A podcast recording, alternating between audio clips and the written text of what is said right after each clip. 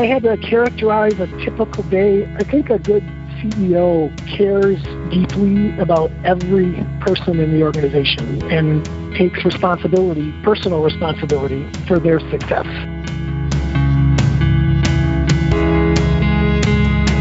Hello, everyone. Welcome to Life in Accounting, a podcast production of WhereAccountantsGo.com. I'm Mark Goldman, a CPA, and your host for this podcast. We are a show that's all about accounting careers what it takes to start your career, what it takes to build your career, and specifically all the different career paths that are available to you with a background or education in accounting. Our guest for this week is Jim Wallace, the CEO of BPM, a top 50 national accounting firm. Jim was referred to us by one of our former guests, and I knew we were going to get a tremendous amount of insight into career success, but I got much more than I anticipated actually. In addition to getting the story of how he progressed through his career, we also got some valuable insight on diversity and inclusion. We've had a couple guests speak on this topic before, but it's been a while, and with Jim, I was able to ask more of the practical questions about how they measure success in these efforts at BPM. We get into some good detail. Plus, Jim also shared some thoughts on servant leadership, which was a philosophy that was really ingrained in him at an early age by his father. We went deep on this as well, not just on the thought of servant leadership, but what it means to be a servant leader in the workplace of today. I particularly enjoyed that part of the discussion myself, and I know you will too. If you find value in this for yourself, please check us out online. You can find us at www.whereaccountantsgo.com. We have all kinds of written and audio accounting career focused materials. We have books, we obviously have other podcasts, we have blog entries, and now we even have video courses as well. If you're an employer, one of the video courses that may interest you is titled Hiring for Public Accounting. As employers, we all know that hiring for public accounting is a little different than hiring for accounting positions in industry. And we walk you through some of the nuances of hiring specifically for small and medium sized accounting firms. Once again, you can find that under courses at whereaccountantsgo.com. It's titled Hiring for Public Accounting. Well, with that, let's go ahead and get started with our guest for this week. Here's Jim Wallace.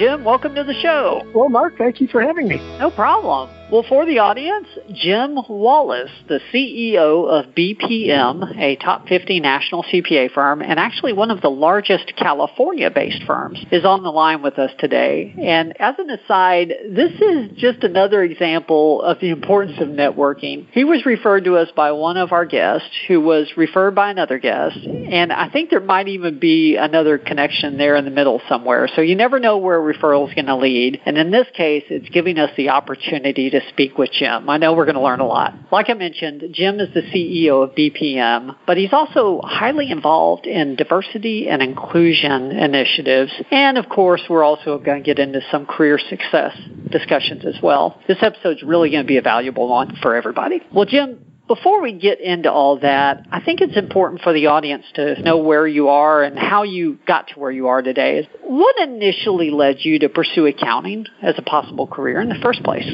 Um, Mark, I chose accounting for a very unusual reason. I was looking for a career that I thought would support being a good father. And so I tell my kids, you know, pick something that you love because you do it all the time and it's going to be, you're going to spend most of your waking hours working. And they say to me, so you always wanted to be a CPA? And I say, no, I always wanted to be a dad.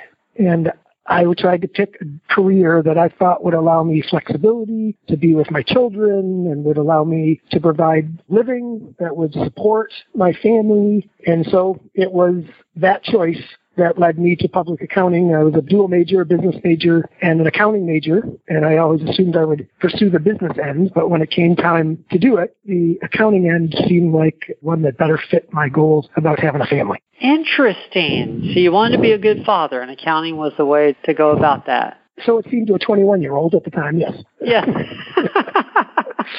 like I knew anything then, right? You know, we talk about flexibility a lot on this show, but usually it's more about present day than it is, you know, back then when people were choosing their career. So thank you for mentioning that. Definitely. So what was the beginning of your career like? I mean, did you do a typical part-time job or internship in accounting and get started that way, or how did you get that first job? So no, actually, I did my internship. As I said, I was a double major, business administration and accounting, and I did my internship the business administration side. So I did not have any previous accounting experience. My father, which he'll likely hear me mention often throughout this uh, conversation, was a CEO of a publicly traded company. And so I grew up in a household with an executive, eventually CEO. And so there was constantly words of wisdom shared about leadership style and how to be successful. But that's not your question you just asked. So my exposure to public accounting was that the big eight firm who audited my father's company, I couldn't work there because he was the CEO, but they were kind enough to invite me in to their office and I spent four hours with the managing partner of that office and we talked about the profession and he gave me pointers on how to be successful and how to land a good job, one of which was that I had to shave my beard back in 1984 and that would help me get a job. And so it was through that exposure with him that I first began to understand the difference between public accounting and business accounting and business administration. Interesting. Okay. Wow. So one of the things that interested me in your career, although you know you are with BPM now, you spent 25 years at another firm, and is it Riemann or Raymond? Is that how you pronounce that? Yeah, Raymond, like everybody loves Raymond, the television show. Raymond. Okay. Okay. I think I wouldn't be doing the podcast justice if we didn't talk about that experience. I mean, just your your move up and you know the progression and some of the milestones during that because that was a large part you know of your career. What were some of the key milestones during that time period? And I guess how did your career grow during that time? Well, I think if we start with how I ended up there, I started with Big Eight and found that after five years, I was not accomplishing my objective of being a good father. I was traveling all the time, assigned to the executive office in New York City for three months after my first child was born. And so at that point, I decided that I needed to do something different. And so like many people, I left the profession briefly and I went to work at a financial institution, which was one of my specialty areas. And that was in 1989, 1990 which for younger listeners they won't remember, but for those who've been around for a while, that was during the throes of the S&L crisis. And I went to work for an S&L, so I wasn't any brighter then than I am now. And the S&L experiment was a disaster, as one might have predicted, given the middle of a crisis. So then I went from there and I decided I really liked public accounting. I just needed to do something different. And so I found Raymond, which was at that time a relatively small firm, and a firm I was familiar with because it was from my hometown and I um, landed there. I contacted three local public accounting firms, had opportunities at all three, and chose Raymond in that it seemed to be the most entrepreneurial, fastest growing of the organizations I had contacted. So the interesting thing about that was I was the first bench player that Raymond had ever hired. So when they hired me, I didn't have a particular assignment or role. There was no job they were posting for. And then things just took off from there. So I had some great advocates inside the firm who we can talk more about advocacy when we talk about diversity and inclusion, but I had some great advocates inside the firm who helped me be successful. And then some stroke of luck or fate, uh, the partner that I worked for decided that he wanted to relocate and he did, which then left me the largest audit book in the firm. And I took that over, which was a great jumping stone for me. And then from there, I became the head of the audit practice which gave me exposure across the firm, which then I was able to leverage that exposure into being elected to the board of directors. And then from the board of directors, I secured the chief operating officer position. And that was kind of the high level view of my career. A couple things I think that really helped me to be successful was one of the things I learned at the Big Eight when my partner there told me that in order to advance, you have to replace yourself. And I took that to heart. So throughout my career at Raymond, I always worked diligently to train those around me those I worked with to take over what I was doing, um, as I figured that that was the key to my success. Have people who could do what I was doing so I could go on and do other things. I also was a big believer in another thing my father taught me is that if it's not illegal or immoral, then it's in your job description. So I would do anything anybody asked or needed me to do as long as it wasn't illegal or immoral. So I ran the peer review program. I would travel amongst offices and help other offices that needed things done and uh, would always generally make myself available to get things done. Wonderful. Yeah, I'm curious because I know business owners as well, but just managers in general have difficulty with that replacing yourself issue. And I think that, you know, sometimes it's hiring well and sometimes it's a training issue. Is there anything you can point to or any advice you have in that area? You know, things you think you did well or that worked for you to replace yourself so many times? Yeah, well, I think the first and most important thing is that you have to be conscious about it. It's not haphazard or you can't expect it just to follow. I, I was a two year person at, at, a big eight firm and I went into the managing partner's office and I said, what do I have to do to be a senior? And uh, without hesitation, his answer was, you have to replace yourself. I'll never make you a senior or promote you to any position until there's someone behind you to do the work that you are doing now. So from that point on in my career, I made that a conscious decision. So people sometimes tend to hoard work because, oh, hey, this is easy. I know I can do it. It'll make me look good or that kind of thing. When in reality, you need to be stretching those around you and helping them do things that are beyond their comfort zone. So in turn, you can do things beyond your comfort zone and then that will just happen. Then they'll be ready to do your job and you'll be ready to do somebody else's job. So I guess making it a conscious decision is the best advice I can give. Okay. Just always be working on it. That's a good point. I think we all get wrapped up in our daily jobs and we forget to be training the next individual. That makes right. a lot of sense. So then you transitioned to BPM, and did you come on as CEO? Is that how that works? I did. I was hired in as CEO. There was about a three month period where the prior CEO was still here, so I came in in October and then he gave up the job January 1st and I became the CEO on the January 1st. So, so my wife is a native Californian fourth gen. We met in high school. I was here for a couple years in high school and we were high school sweethearts and I dragged her to Michigan for 35 years. And she, uh, after our youngest went to college, she wondered when it would be her time to be with her family and be, uh, in the state she loved. And I told her I thought that any time was a good time and I thought I could get a job and it turns out I could. it's a good thing you were still employable at that point. yes, I was still employable. well, and actually that was part of the conversation because at that time, I don't know what that would I would have been like 51 or 52, but I was saying, you know, if I do get much older, people aren't going to be interested. So if we're going to do it, we need to do it now. so I'm asking this for myself, but also for the audience. What's a typical day like as the CEO for such a large organization? I imagine going from meeting to meeting, but outside of that, I mean, can you be more specific? How do you spend your time, or what are your, I guess, strategic goals? What do you try to get accomplished as CEO? Yeah, so you know, like anybody's job, a typical day changes, as you said, from day to day, but uh, certainly strategy development and implementation is an important aspect of what I do. But if I had to characterize a typical day, I think a good CEO cares deeply about every person in the organization and takes responsibility, personal responsibility for their success.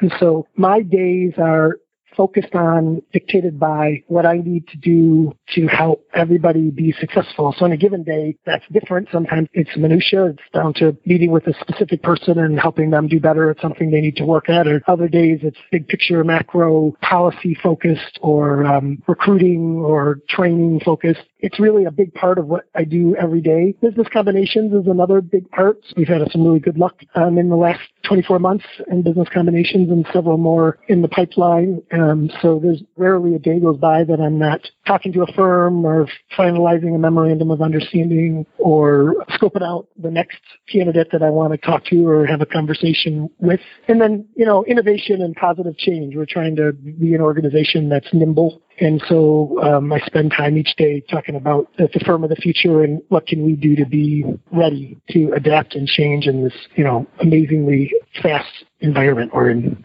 Okay, just for those that I guess aren't from that area, how far-reaching is BPM? I take it it's not strictly a California firm, or is it? Yeah, so we have offices as far south as um, Orange County and as far north as Eugene, Oregon and we have a 50 person office in Bangalore, India. We have a memorandum of understanding signed with a firm uh, uh, in the Great Northwest. We'll be more specific than that at this point. So our goal is to be from San Diego to Seattle. Wow. Okay. California is such a big place. it's a big 40, 42 million people or something. It's a big place.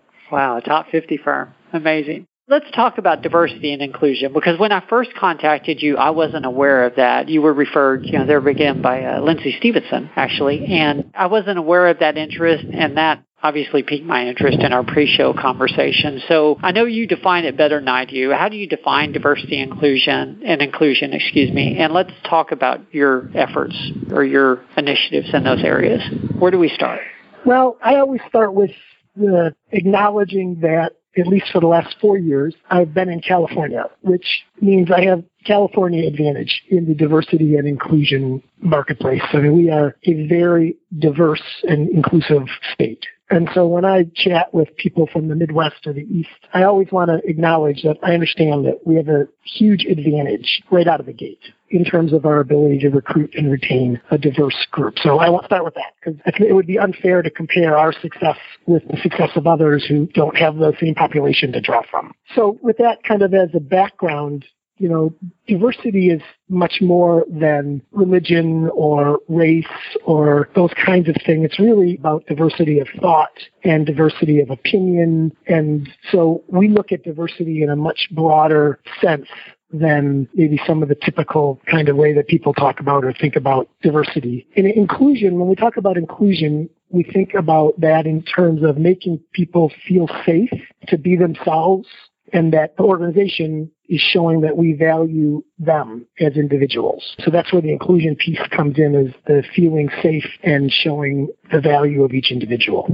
Hmm. I'm curious, how do you promote diversity of thought and opinion? What are some of the strategies you guys have around that? Well, we embrace discussion. For one thing, we I talk a lot about we have a meeting where there's not some healthy disagreement and debate, then there probably was no purpose in having the meeting. That that's one way. We use tool software to allow people to ask polling questions. We have a all hands meeting coming up. We'll have 500 people coming up uh, next week, and there'll be multiple opportunities where people can submit anonymous questions and their comments. We do what we call town hall meetings. So we go to every office once a year as a corporate service team. And as part of that, there's an opportunity for questions from the floor and or anonymous questions. I tell our people I'll answer every question you ask me unless there's some reason I cannot, you know, whether it's confidentiality or a legal matter or something, in which case I will just tell you that I can't answer it for that reason. So that encourages people to ask questions and I think that over you have to build trust in a culture where they see it actually in progress and working. And so I think people have seen at this point that there's really no question that they can ask that I won't attempt to give them a clear and concise and transparent answer.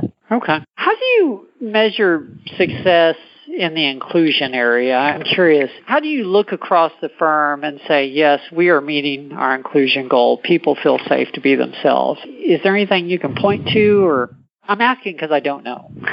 so we try and measure engagement, which is a really difficult thing to measure because I don't know if there's a lot of peer information about what's appropriate engagement or what's not. So what we do is we set our own goals. So for example, if we're going to do a survey of our people for some reason, then we set our own goal of what we think was a good result or what was the result last year. And so then we need to be better than that result. And then we measure ourselves against the actual results. So if we're doing a survey and we got 30% respondents last year, then we say, okay, this year we're going to shoot for 40, and then we measure ourselves against that, and then we do things to encourage people to respond. We have an innovation committee, which we kind of run with similar to, you know, like a Facebook where you can make comments, you can post you like or dislike. And so ideas that we have for enhancing the firm get posted out on the internet and people can make comments or like or not like the particular strategy. So that's another piece that helps people be included. We have a women's initiative committee, which we're blossoming into a full diversity and inclusion committee this year. So that's kind of a catch 22. Do you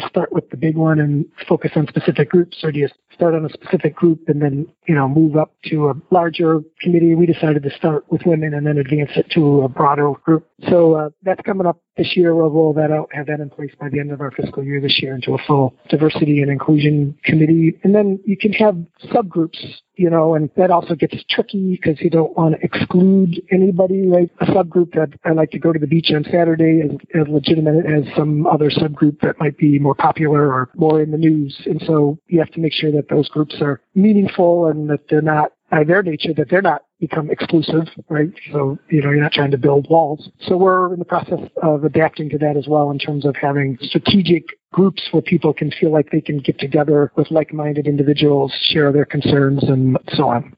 Okay. I don't know, given the amount of time you've been there, it's been about four years, right? VP? Yeah. Okay. I don't know if it's a fair question because I don't know if it's something you've been working on since you've been there, but are there some successes that, you know, you've seen in your time there at BPM so far in the diversity and inclusion area or I guess accomplishments, you know, that you've been proud of for lack of a better term?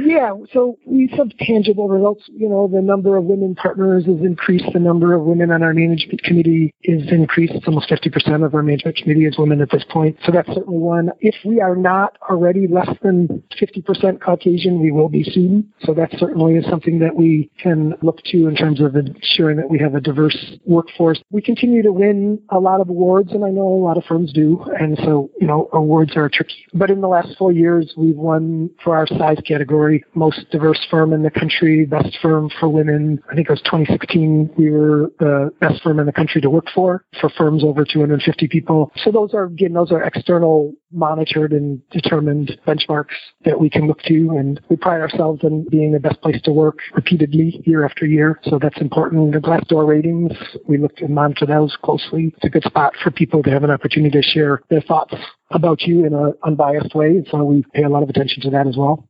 Interesting. Actually, so we've had over 130 episodes at this point, and I think you're the first person to mention Glassdoor, and it surprises me because it, I'm seeing it more and more come up as a part of just everyday discussion. People share a lot on Glassdoor, and people go there to look to see what's shared we actually look at Glassdoor too as part of our business combination due diligence.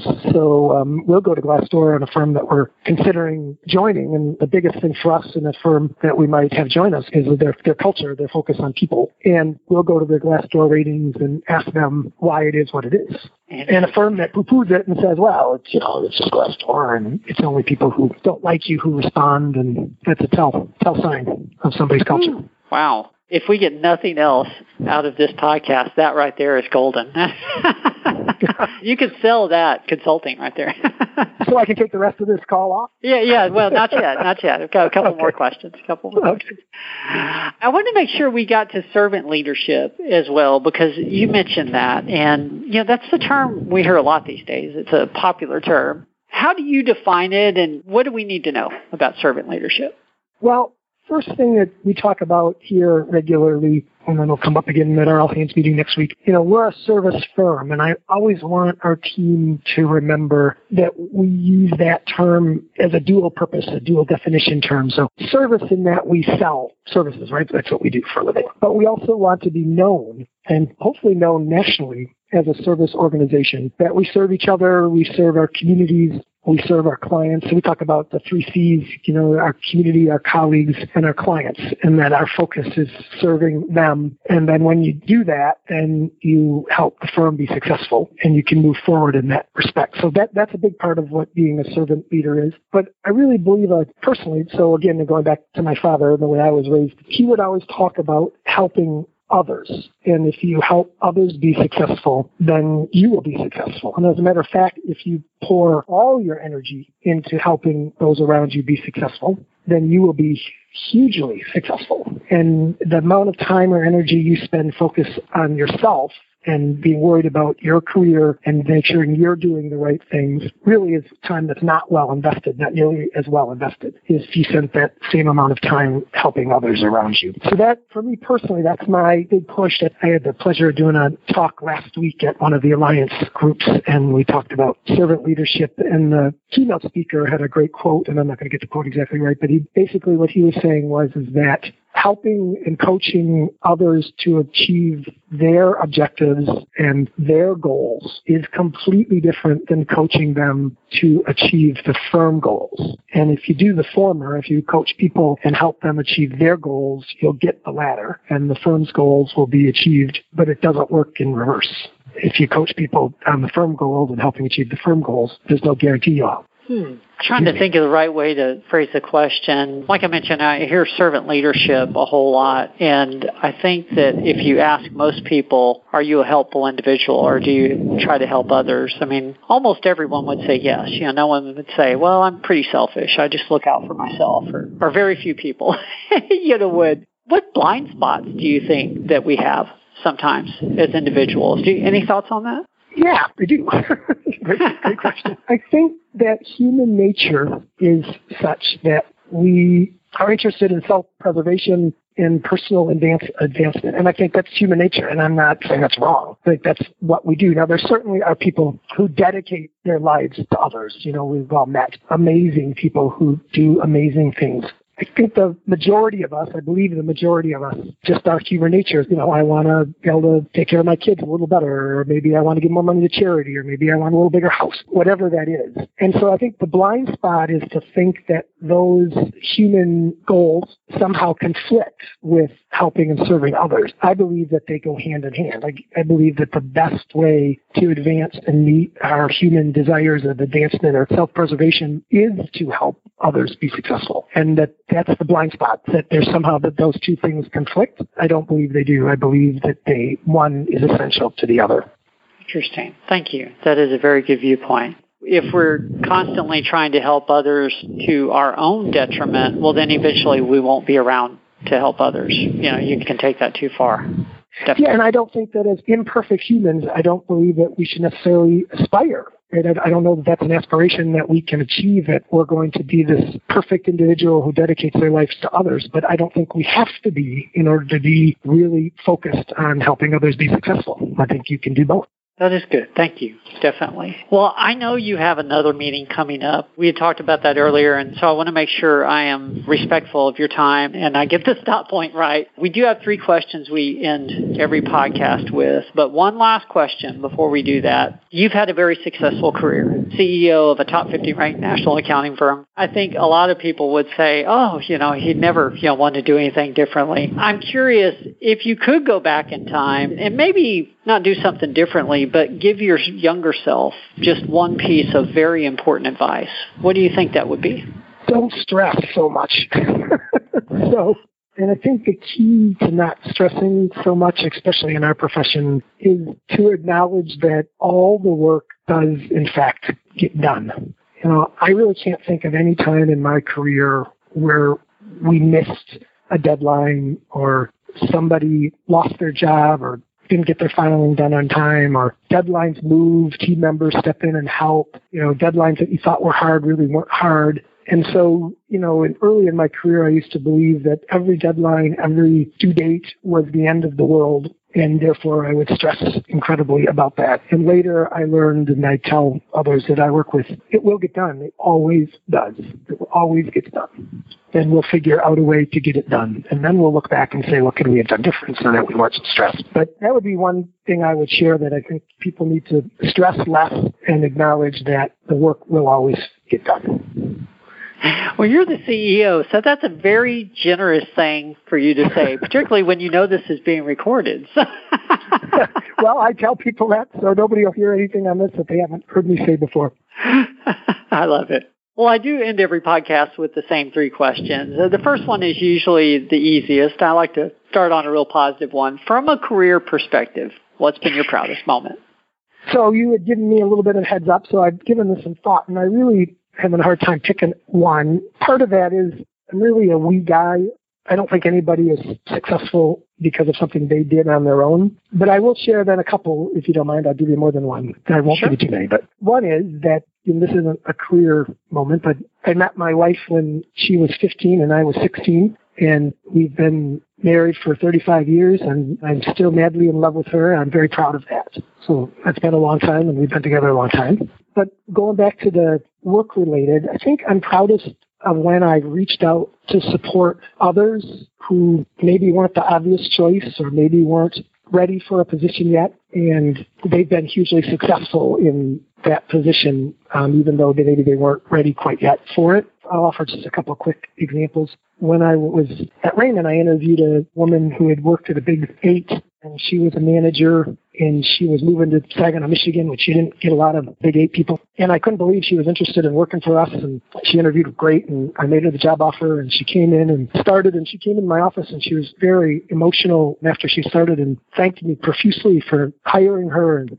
I said, you must have had an offer from every single person you interviewed with. And she said, did you not notice I was eight months pregnant? She said, no one offered me a job. They told me to come back after I had the baby, or they just kind of ushered me out of the office, but nobody was interested in hiring somebody who was going to go on maternity leave in eight weeks.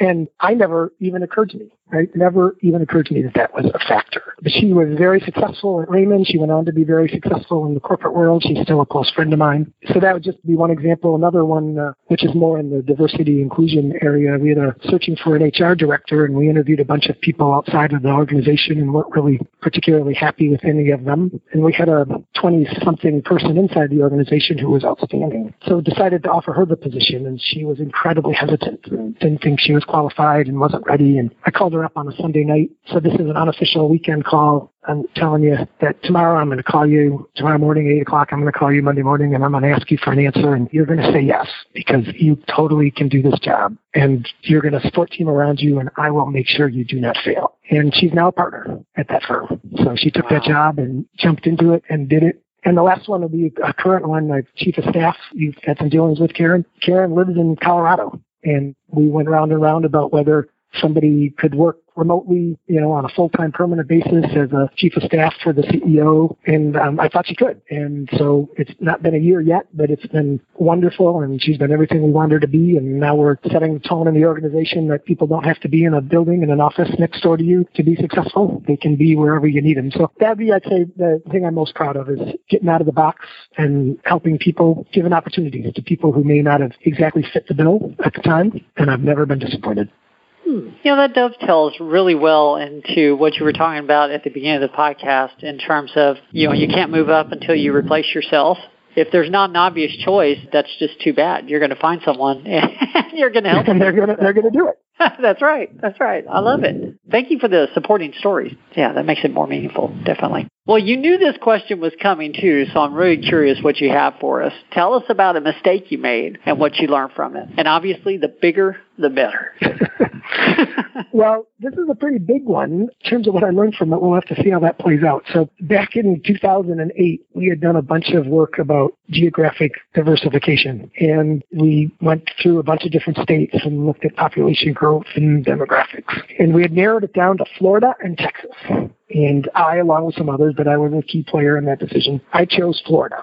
And then, of course, we had the Great Recession. Florida had the worst economy in the country, and Texas was one of the few states because of its oil and so on that did not. And Texas has turned out to be a huge growth state for our profession, and Florida turned out to be uh, not so great a place to grow in for the profession. It turned around now, but in 2008 and 9 and 10 and 11 and 12, it was a real struggle to do business. And if I could go back and switch those two decisions around and choose Texas instead of Florida, that would have been a huge difference maker. So that's kind of an operational one. On a personal note, one of the biggest mistakes I've ever made is when I came here to DPM and I, having been, as you pointed out, at uh, Rehmann for 25 years, I knew everyone and everyone knew me. And there was a level of trust that only comes with 25 years. And when I arrived here, I underestimated the amount of that time and energy that I needed to spend with my new partners, developing that rapport. And I did that my second year. I invested that time and energy, but we would have had a more productive first year had I realized that right out of the chute. So that was easier. I can tell you what I learned from it is, you know, never take for granted the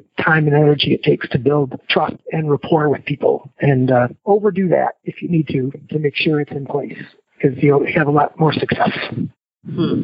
Thank you. Those are big ones and with important lessons. It's very generous of you to share those on the program. Thank you very much. Well, last question, and then we'll go ahead and start to wrap it up. What's the best piece of advice that you have ever received?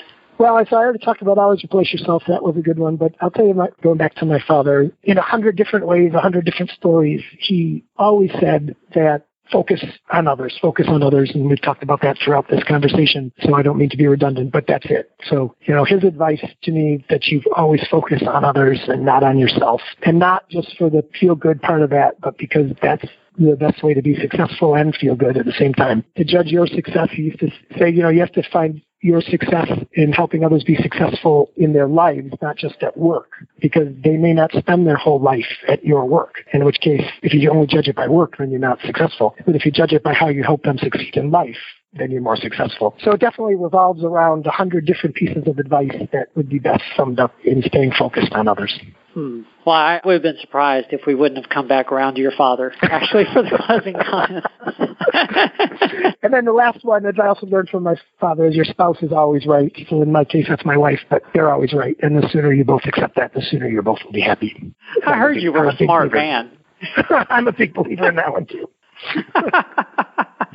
you know, that's a whole other podcast as to how you maybe learned that the hard way or something. But we'll leave that for another conversation. Well, beautiful. That really is great to end this on. Well, for the audience, this has been Life in Accounting. We are a podcast production of Where Accountants Go com. If you haven't visited the website, please do so. We're going to have the show notes for Jim's episode. Plus, we always try to suggest a couple other episodes that are related that you may be interested in as well. And of course, we have an extraordinary amount of accounting career related tips and advice there also. That website is www.whereaccountantsgo.com on that note, Jim, I always like to leave my guests the final thoughts for the podcast. So, is there anything that you'd like to share with the audience or any item you'd like to leave them with?